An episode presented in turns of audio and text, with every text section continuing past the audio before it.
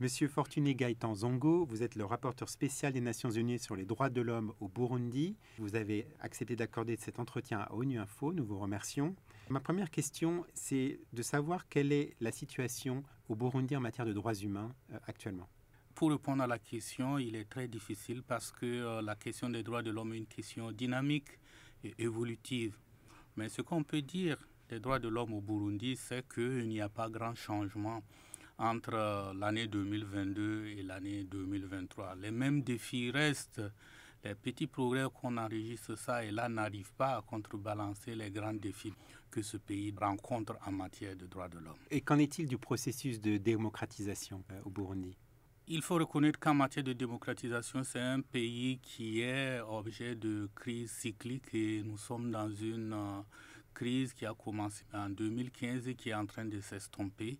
Alors du coup, il faut beaucoup de temps pour la démocratisation, pour la mise en place d'instruments ou d'institutions démocratiques fortes afin de prendre en charge la question des droits de l'homme au Burundi. En mai cette année, vous avez appelé les Burundais à s'engager véritablement dans la réconciliation nationale. Avez-vous constaté des progrès en la matière depuis votre appel?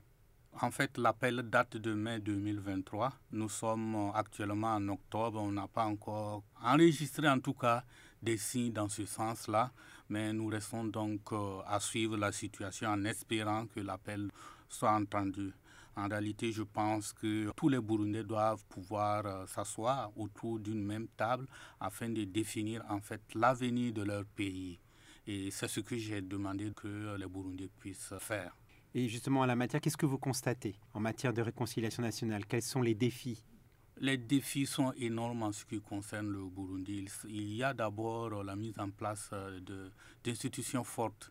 Mais il faut, il faut le, dire et l'affirmer, c'est que euh, c'est un groupe qui, a pris le, qui, gère le pouvoir d'État et sans partage actuellement. Le défi énorme est donc que ce groupe-là puisse s'asseoir avec les autres et définir une feuille de route ou en tout cas un contrat social ensemble avec euh, les autres. Vous avez commencé votre mandat il y a un an. Qu'en est-il de la coopération avec les autorités burundaises? Quelle est votre coopération avec les autres groupes de la société civile, de l'opposition? Alors, il faut dire que le mandat inclut trois acteurs, à savoir le gouvernement, la Commission nationale indépendante des droits de l'homme et la société civile. En ce qui concerne le gouvernement, je reste ouvert à une coopération constructive qui ne soit pas basée sur la stigmatisation ou la singularisation, mais à une coopération qui doit amener à améliorer la situation des droits de l'homme. Du coup, je dis, la coopération se, se fait toujours désirer, mais moi, je reste disposé, je reste ouvert à interagir donc avec euh, le gouvernement. En ce qui concerne la Commission nationale indépendante des droits de l'homme, il faut l'avouer, cette commission a la même position que le gouvernement du Burundi. Du coup, euh, je n'ai pas vraiment d'interaction avec euh, cette commission-là, contrairement à ce que la résolution qui crée le mandat là, le veut. En troisième position, nous avons la société civile. À ce niveau-là, c'est un peu mitigé parce que nous avons une interaction avec la société civile, mais la plupart des organisations que nous rencontrons sont des organisations qui ne sont pas à, l'intérieur du, Burundi et nous évitons même d'interagir avec les organisations qui sont en interne pour éviter les représailles. Ça fait donc euh, la coopération avec la société civile, se fait essentiellement avec euh, celle qui est en exil. Et est-ce que vous vous êtes rendu au, Burundi? Pour le moment, l'occasion ne s'est pas présentée, euh, donc je reste disponible pour me rendre là-bas et évaluer avec eux avant de mettre en place euh, un programme de mise en œuvre des droits de l'homme au Burundi.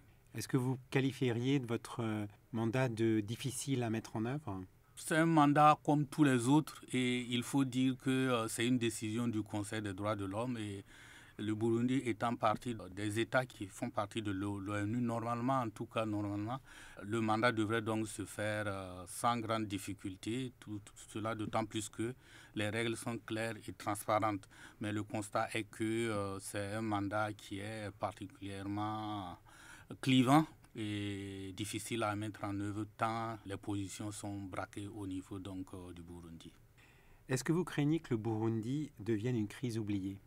En analysant la géopolitique actuelle, euh, il y a un constat qui est que d'autres sujets tentent de remplacer le Burundi dans l'aide ou dans l'actualité, à savoir la crise ukrainienne et tout récemment euh, la crise à, Gaza.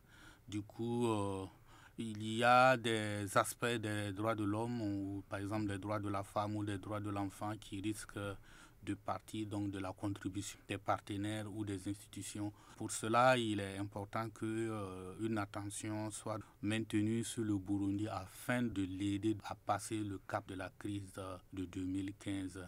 Cela est d'autant vrai que euh, quand on regarde la contribution pour les réfugiés, je pense qu'il y a un effort à faire pour que euh, les montants demandés puissent être accordés aux agences onusiennes qui s'occupent des réfugiés au Burundi. Monsieur Zongo, je vous remercie beaucoup de cet entretien.